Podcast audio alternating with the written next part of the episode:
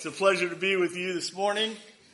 I'm sorry to hear that Richard's ill. He's on vacation and ended up with COVID or something, I guess. So pray for him and his family. Um, it's not a very good vacation, and we all need one from time to time. But it's a pleasure to be here with you this morning. Uh, we were laughing back there when we were getting ready. We didn't, uh, neither one of us uh, knew the first two hymns, so we were debating on who was going to mumble through it. And we, I guess we decided we were both going to mumble through the first two, so uh, we'll do better on the last one for sure. But I would learn those. Uh, they're good hymns, and it's all right to throw in a new one every now and then. Keep you honest. Uh, we get used to singing uh, the same ones over and over again. But again, thank you for the opportunity to share God's word with you this morning, and that's what I pray uh, we accomplish this day. When we trace the way in which the Old Testament develops its many themes throughout Scripture, what we are, in a sense, trying to do is eavesdrop on Jesus' conversation with two of his disciples in the road to Emmaus on the afternoon of his resurrection. We are, in a sense, trying to overhear what was said. The disciples, you'll recall, were dazed and confused because of Jesus' death, and he pointed them, you'll remember, to the scriptures. And he asked, Do you not see how these scriptures show that the Messiah would suffer and die and rise again and enter his kingdom and then extend that kingdom, if you will, to the whole world. And we know apparently they did not. Presumably, having memorized the scriptures, Jesus simply worked his way through them on that short journey. And later on, according to Acts chapter 1 and verse 3, we know for a period of several weeks, Jesus kept coming back to his disciples and showing them all the ways the Old Testament pointed to him. Now, when our Lord did this, and whenever he still does it by his Spirit through his Word, hear that. When our Lord did this, and whenever he still does this, by his Spirit through his word, three things happen. He provides an explanation of Scripture. He brings understanding of the Scriptures to mind. He illumines what he has explained. And finally, finally, he creates a burning love for himself in the hearts of individuals. Whenever Jesus did this, and whenever he does this today, through, by the Spirit, through his word, three things occur. He explains what you've read in his word.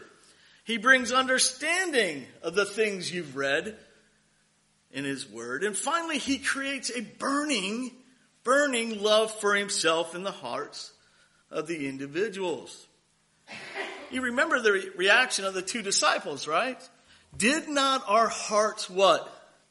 Burn within us while he talked to us on the road, while he opened the scriptures to us. Now this is the purpose, or rather it should be the purpose of any Bible study. This is the purpose, or should be the purpose of any Bible study. It's the very thing each one of us should seek or desire every time we open the Word of God. Whenever we read the Word of God for ourselves or hear read what the Bible says about Jesus. We read the Bible and look to Him to make sense out of what we've read. Amen. I hope this is your desire each and every time to grant you understanding to open your eyes to see Christ in the Word. Because when He does, do not our hearts burn within us? Does not your heart burn within you? when Christ, by his Spirit, opens his word to you in your daily study, does not your heart burn within you? Do you desire that daily? Do you seek that? John Wesley was fond of saying, and I love it, they are strangely warmed. Has your heart ever been strangely warmed by the scripture? I pray that it has. And if not, I pray that you would desire this day that that might occur in your heart, that you might be warmed within the very essence of your being, within your heart, as we see Christ in the scriptures, and that's what we hope to do. Now, as I said, our hope this morning is just that. This isn't going to be a classic Presbyterian sermon, which if any of you know me, you know that I don't often give a classic Presbyterian sermon, but uh, three points, six points, 18 subpoints. Uh, it's kind of like a Matthew Henry running commentary kind of deal. That's really not uh, how I do things. What we're going to do this morning is something a little different, and it's actually more than a one week sermon, so we might only get through half of it. But if you like it, maybe you invite me back and I can share the other half with you on another date. But what we're going to do is we're going to attempt to do exactly what took place on that road. We're going to look at the scriptures kind of like a, as a whole this morning. And we're going to eavesdrop or try to eavesdrop on that conversation that took place between the two disciples and Jesus on the road to Emmaus after his resurrection. And we're going to try to attempt to understand what he might have said. Now, it's not speculation so much, I don't believe, but in essence, that's really what we're doing. We're trying to make sense. We're trying to see Jesus now in the scriptures. We want our hearts to be warmed within us as we note Christ throughout the entirety of Scripture. So this is more of a, of a, of a sermon this morning that's going to look at Scripture as a whole. We do have two texts that we're going to look at, Genesis 3.15 and 1 John 3.8. But as we do, we're going to try to unravel what perhaps took place on that road and, and pray that our hearts might be warmed by doing just that.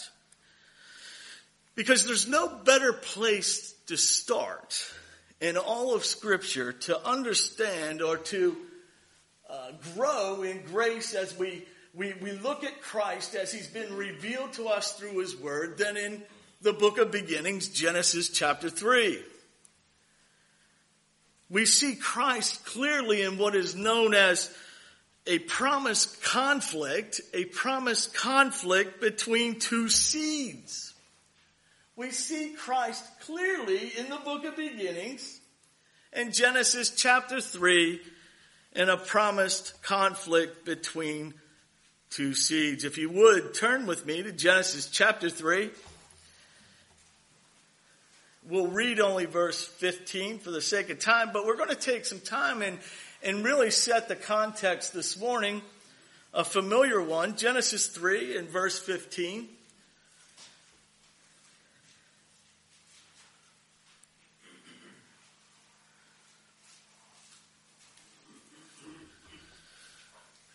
I remind you that what is being read is the very Word of God, and it would serve us well to pay it careful attention. This is the Word of the Lord. I will put enmity between you and the woman, and between your offspring and her offspring. He shall bruise your head, and you shall bruise his heel. The grass withers, the flower fades, but the word of our Lord stands true forever. Amen. Here we have, if you will, the first appearance of what is promised in this conflict between two seeds. It's the first hint we see in the Bible of the coming of a Redeemer. The seed of the woman. Now, as I said, the context is a familiar one, but we're going to take some time to just look at it this morning together. You remember, you remember it well, I hope. It's your history. And if I could encourage you to do anything this morning, it's that one thing. Make scripture your history. Make scripture your story. In Christ, it is your story. It's your heritage. It's your people. It's your brothers and sisters in Christ Jesus. I often talk with people who struggle, I do a, quite a bit of counseling still, who struggle with identity, who they are. Their parents perhaps have split up, maybe they were abandoned as a child, et cetera, et cetera, and they wonder who they are and where they come from, and, and they struggle with that. And I, I remind them constantly that in Christ you have a rich and deep and glorious story and a people. A people as numerous as the stars in the sky. You're not alone. So if I can, can encourage you with one thing this morning, it'd be that. It'd be see the scriptures as your story. In Christ, it is your story. You're part of that book, if you will. We pray that your name is recorded in and one day will be called. So I encourage you with that. But let's remind ourselves what takes place here in Genesis chapter 3. You remember that God created Adam and Eve and he placed them within this beautiful garden. Every tree, every plant, every form of vegetation in that garden was more beautiful to see and fruitful to taste than anything we could ever imagine. It was beautiful. The fruit was luscious. It's better than anything we've ever known since. But as we all know, there was one tree, right? There was one tree in the garden which God had said, of the tree of knowledge and good and evil, you shall not eat. And the day you eat of it, you will die. Now consider this with me quickly. The point was not that there was anything inherently bad or poisonous in that tree. There's not anything inherently wrong with that particular tree. In fact, a close read of the text there will show you it's really described exactly in the same manner the other trees are. There's nothing inherently bad about it.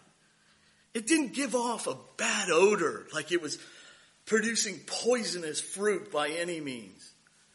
It didn't produce this rotten, smelly fruit that we would all walk up to and get close to and go, oh, oh, everything over here is so good. And yet this one tree, it's, oh, the odor, it's, no. No. Note this. The distinctive feature about this particular tree is this one thing. What God has said about that tree. It didn't look different. It wasn't half dead, producing rotten fruit. It was beautiful. It probably produced, no, it didn't probably, I'm pretty sure. It produced marvelous, luscious fruit. But God, the distinctive mark of this tree is what God says about that tree. What God had said about it. It's as if our all generous creator, if you will, said, of everything freely eat, take, partake. I grant you whatever you want. But of this one tree, show your trust and obedience to me by staying away from it, by not eating it, by not partaking of it. Show that you trust me. Your generous heavenly father, your creator who has given you all things, show you trust and will obey me simply because I've told you to. Remember, that's the distinctive mark of this tree. The point is, God said, don't. And He was asking our first parents not to, not because they could tell the difference between a good tree and a bad tree, like I hope Rick can, right? But simply because God said, don't do it. And show me that you trust me and obey and that you obey and hear my word and respond accordingly. That's the distinctive mark of the tree. See, far too often we look at this text through the lens of uh, an elementary Sunday school and we think, well, this tree was like, you know, a bad grandmother willow kind of tree or Uh, give me a weird tree, uh, Wizard Oz tree or something, right, hon? Help me here, I'm dying. I know there's a kid movie with bad trees in it. I just couldn't come up with one. But you get the point, right? It didn't scare them. The tree didn't scare them. They didn't plug their nose when they walked by it. God simply said, don't do it. Everything else is yours. Take, eat, be blessed. But of this tree, don't touch it. Don't eat from it. Not because you're smart and know what's rotten. There wasn't anything rotten in the garden at this time, was there? Nothing had died. Simply because they told, he told them to. You see, what we have established here in the early pages of, of Genesis is the call of our Heavenly Father to the life of faith. What we here have established quickly in God's inerrant or inspired, inerrant, infallible word, I pray our only rule of faith and practice is God's call to the life of faith. And He does it here in the garden. And it's that call of faith, if you know God's word, the call to the life of faith that runs from the beginning of the scriptures clear through its end. No, through its end. It starts here. And quite frankly, it never ends. And its origin, as I said, is found in this creation narrative. But as we all know, the serpent appears, right? Our best friend. I hope not. The serpent appears and he does what he does. He's singing a different tune and song entirely. And he, he argues saying, did God set you in this garden with all these beautiful things, with all this luscious fruit, with all these uh, fruit bearing trees that look so good and smell so good and taste so great and tell you you can't have any of it?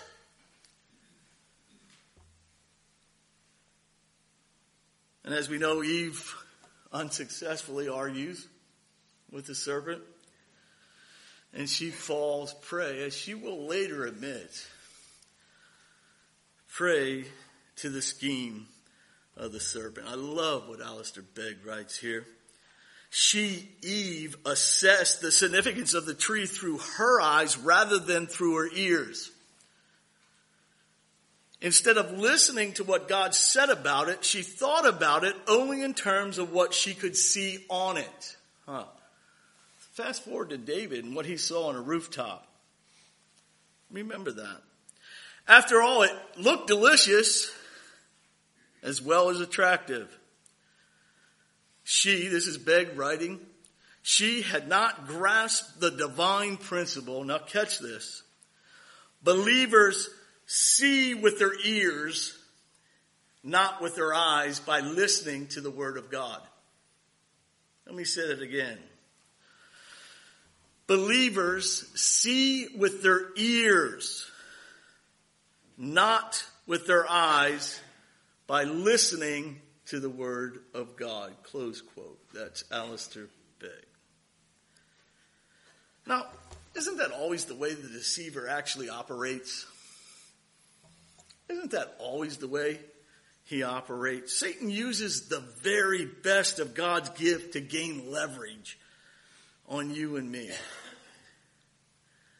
He uses the best to gain an advantage upon people like you and me to draw us into sin. And that's his tactic with Adam as he brought the entire cosmos into ruin. God comes, as we know, as we continue through the context, God comes and he exposes the nakedness and shame of this sinful pair. They make their pathetic excuses. The man blames the woman, the woman blames the man.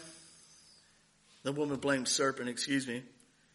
But then God pronounces three words of judgment, and you can see those there in chapter three, but we're going to focus our attention on his judgment pronounced on the serpent. Again, we read, I will put enmity between you and the woman and between your offspring, seed, and her offspring, seed. He shall bruise your head and you shall bruise his heel. Close quote. This is the judgment pronounced on the serpent, but it contains a glorious gospel hope. A glorious gospel hope. Now, beloved, if that doesn't warm your heart, I don't know what will. God told our first parents, don't do it. When you do it, you will surely die. They did it. Just like you and I have done a thousand times. God has told us not to do it, and we've done it. Over and over again. Now, God would have been perfectly just to end all things right there. Bam. You blew it. It's over. I'm done with this. Gone. One word. It's all gone. See, but we don't look at it through that lens because we think it's about us. It's about Adam and Eve. Right? And it's not about Adam and Eve. It's about God the Creator who made all things, sustains all things, who clearly told our parents, don't do this. And they did it. And he would have been perfectly just to end all things right there. Game over. No more fruit. No more you or me. But he doesn't. God's grace and mercy. He comes and he pronounces judgment. And we know that our parents could have, our first parents could have died right there and then, but they don't. But they eventually do die. And he pronounces this judgment upon the serpent who has the scheme of deceiving that which he has created for his glory. Newsflash, newsflash, you weren't created to bring glory and honor to your created, creator's enemy. You weren't created to bring glory and honor to the deceiver. Now, that's a newsflash. Come on, Pastor. You're in a PCA church. Let me ask you this. Do you live as if you were created for that? Do you conduct your everyday life in a, in a manner that brings glory and honor to the one who has given you freely, not of everything in a garden somewhere one day, a new garden, but has given you freely of his love through his son, Jesus Christ? Do you live as if God has said, worship me and me alone? One of the biggest problems I think we have in the States, and my eyes were open even wider to this, is as I entered into Christians teaching Christians. We have a big problem in our country with self. The singular pronoun I is a problem here in our country. Me first. I first. There's an I in team in the United States. For you sports people, that should be funny. There's never, we've grown up hurting, hearing over and over. There's not an I in team, right? It takes a team. But we conduct ourselves as the only thing that really matters is our kingdom. Our little king, our little individual kingdom. And we come on Sunday and we clean up real nice and we put on a little aftershave. I even put on a tie because I came to Roebuck today. I didn't want Richard yelling on Facebook Live. I don't have a tie on or whatever it is. Right? We clean up real nice. What are we going to do when we leave today? Going to do then when your wife doesn't get to the car quickly enough and you're ready to go? Sitting there smiling all cute right now, husband and wife. Make him wait 10 minutes, see if he loses his sanctification. You know what I'm talking about, huh? And it happens over and over again. But here's the deceiver. He takes the very best. He took the very best and he yanked her, if you will, into esteem. And there was no better way to trick or trap Adam than to take the most prized possession of his and deceive it and pull it into his plan. And he does. He goes after Eve. Why? Because Adam was a sucker for Eve. Right?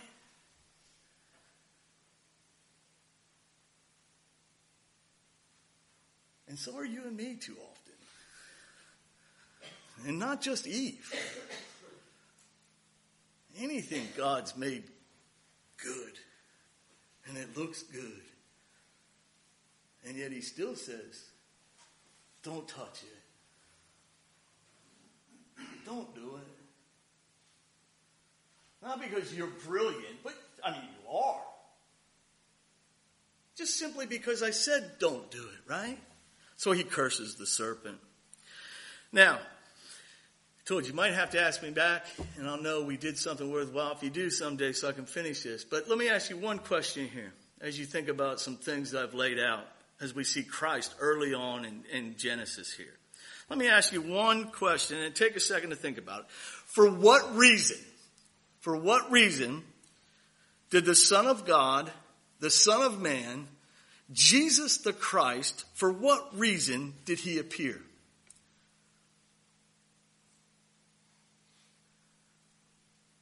I wonder what the responses would be if we handed out a three by five card and I asked that very question. I said, don't put your name on it. We're not judging anybody. Just answer this question for me. For what reason did Jesus come? Why did he appear? Turn with me, if you will, to our second text, 1 John chapter 3.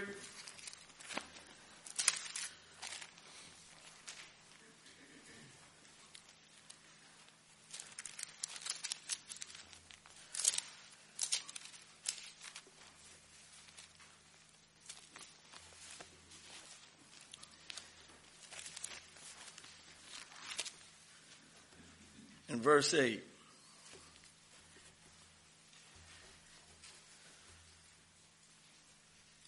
Here's what John tells us. Whoever makes a practice of, of, practice of sinning is of the devil. For the devil has been sinning from the beginning.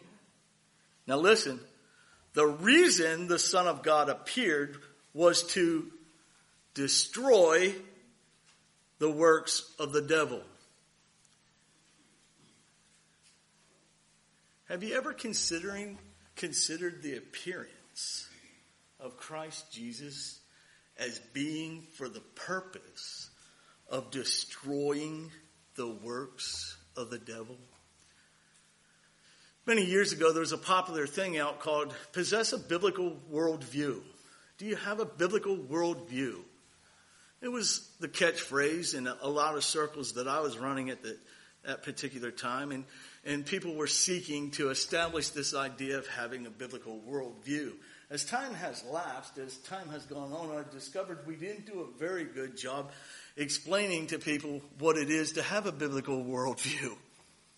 How do I know that? How can I say that?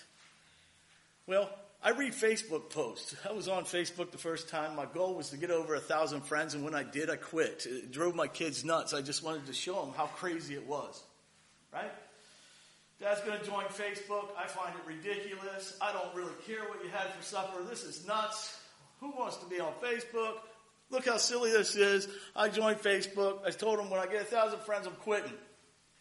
1,385 friends and I shut it off. My kids still today mock me and make fun of me for that. I'm back on Facebook because now I'm in a different ministry and I need it all. So ah, I'm using technology for good, not evil now. I haven't shown you what I eat for supper, right? Fair is fair. But we have this thing called Facebook and I read Facebook. And I know professing Christians all the time. And I don't comment much on Facebook. The worst thing for a pastor to do is actually comment on Facebook. You know that? If your pastor does it, tell him to stop. It'll come back to get him eventually. Put on somebody else, Bunyan's, Owen, somebody else's quote. Don't put your own on there. O. Palmer Robertson used to tell us, don't publish until you're dead. I have three books that I won't publish when I'm dead. So nobody can come back. But I read Facebook and I read these things. And we're in a time in our nation right now where we can get rather angry about some things, can't we? That we can seem rather disgruntled about life in general. That we can shake our fist at God and say, Are you there? And are you even good? I mean, really?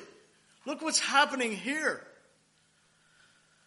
I've been attacked on numerous occasions. Attack might be too strong, but it felt that way after the fact. On actually leaving the church in America for the church in other parts of the world. Why would you do that? The church needs you now.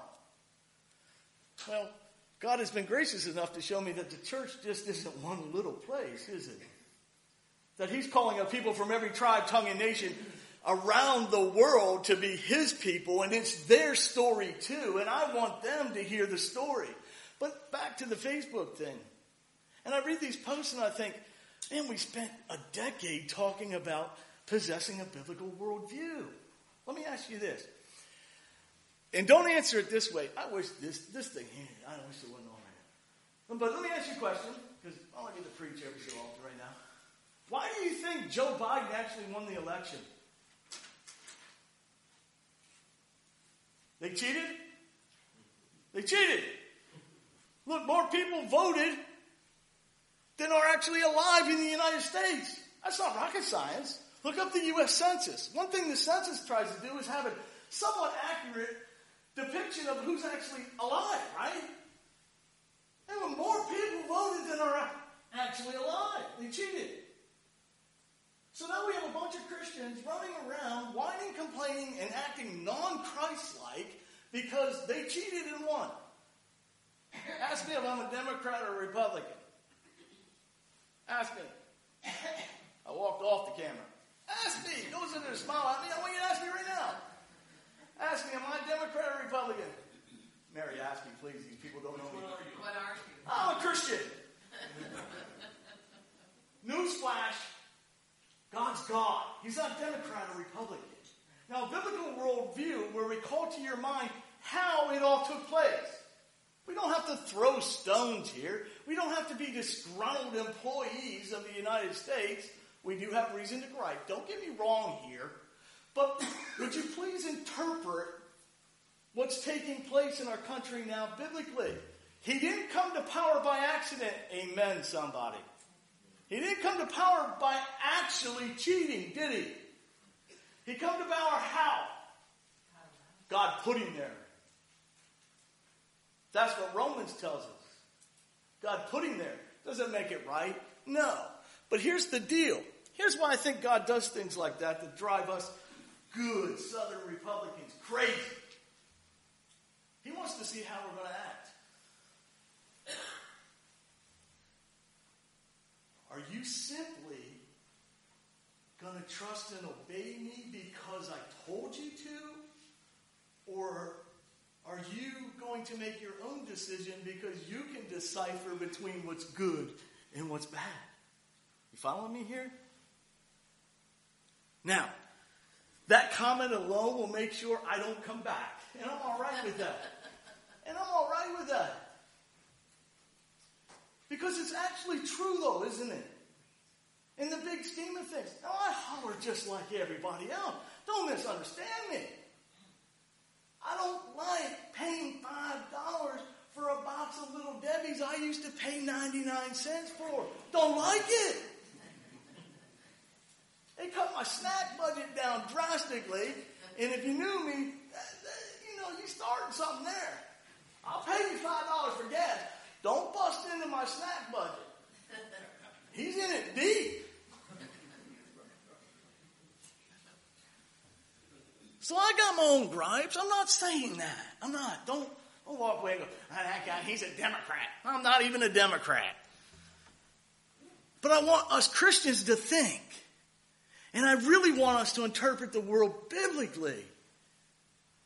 The things don't happen by chance or accident for us, do they? Do they?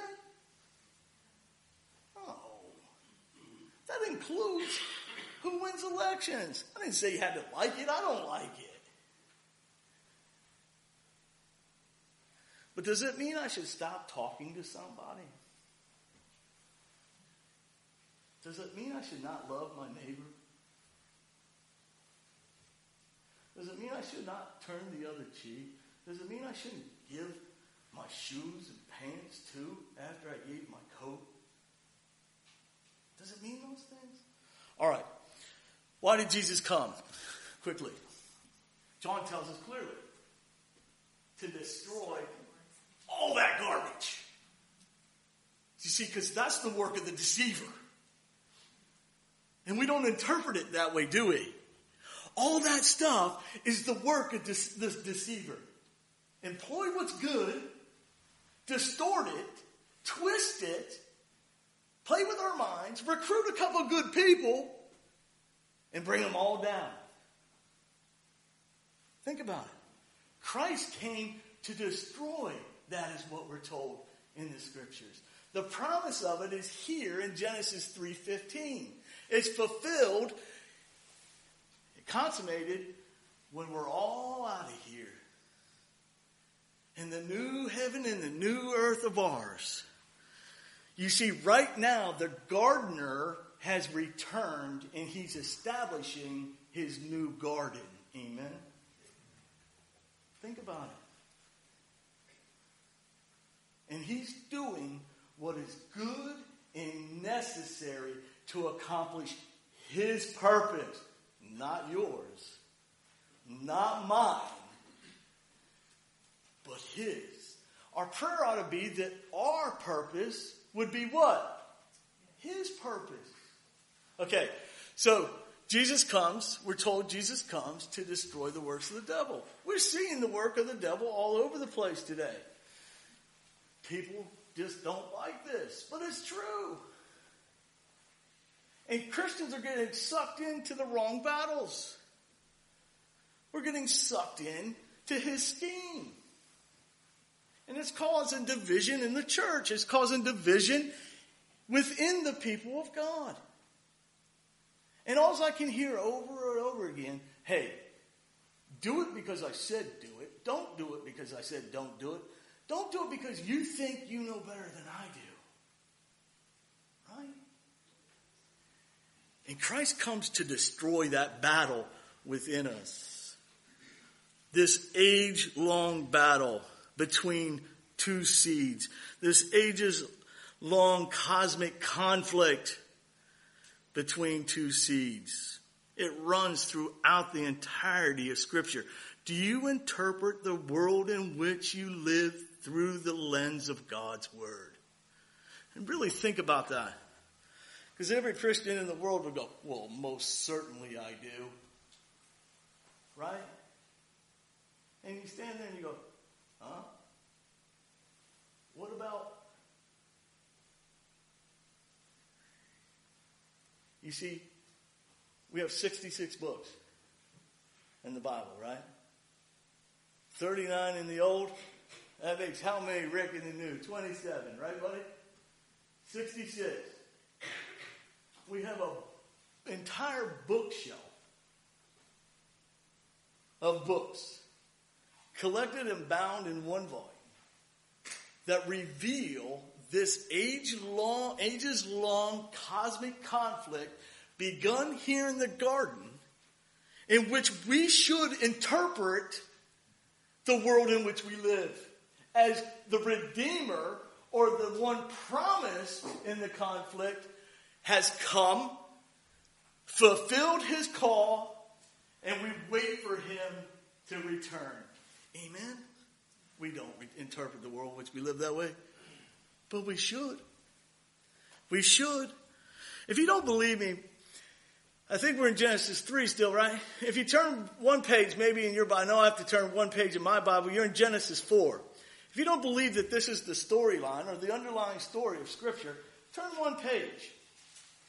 Chapter 4 records an interesting interaction between two brothers, right? Cain and Abel? Isn't that in Genesis chapter 4? Cain and Abel. Now, what took place there? One brother's sacrifice was received, the other's was rejected. Immediately, we see what? Jealousy emerge and murder result. The seed of the serpent sl- slays, if you will, or kills the seed of the woman. one page to the left.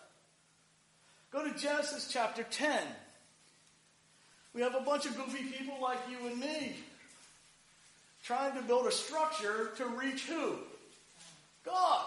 To unite the people. To build their own kingdom. Our kingdom will reach His kingdom. We'll merge kingdoms. We can co-rule. I don't know what they were thinking. Our sovereign God, omnipotent God, in all His power and knowledge, comes and does what? Destroys that kingdom and scatters it, ununifies it. It continues. And it goes on and on and on through the. It's, it's the story of Daniel. It's the story of uh, Nebuchadnezzar. It's the story throughout Scripture. This ages long cosmic battle between the seed of the woman and the seed of the serpent. Do you interpret the world in which you live? Now, in conclusion, this morning, just for this purpose.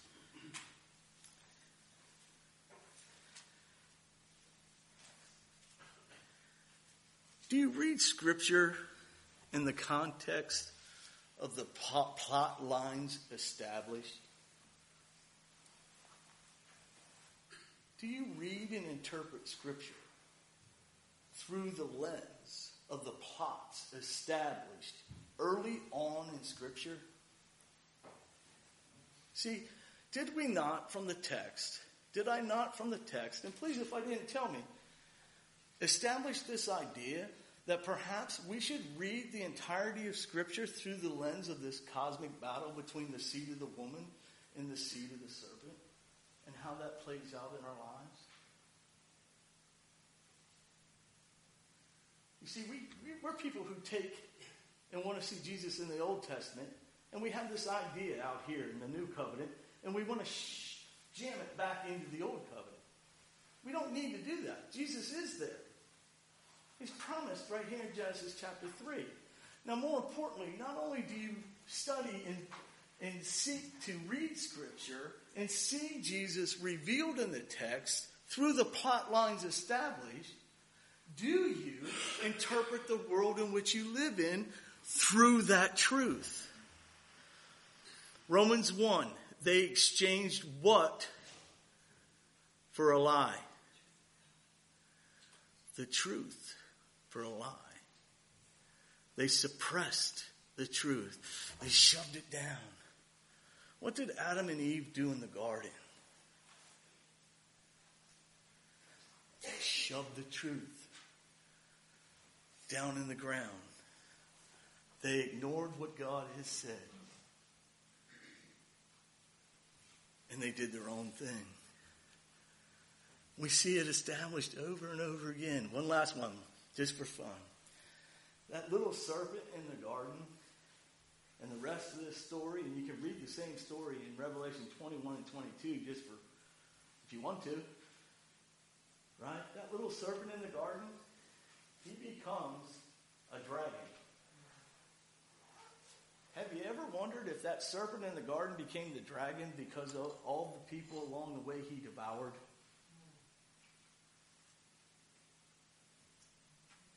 Who suppressed the truth for a lie and followed the deceiver? And all that serpent did was fill his belly with those he deceived. First Peter tells us, though, that seed of the woman promised in Genesis 3 becomes a dragon slayer through the cross in his resurrection. Do you interpret the world through the cross of Jesus Christ? Think about it. Think about Father and God, we thank you for today. I thank you for this opportunity, Lord, to share your word. And Lord, I pray that you take all this, all this that we've talked about, and that you would use it for your glory, that you would make sense out of it all. Father, we've derived it from your word.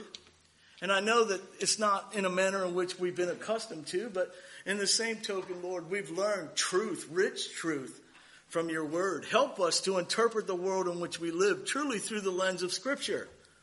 Let us see the plot lines established.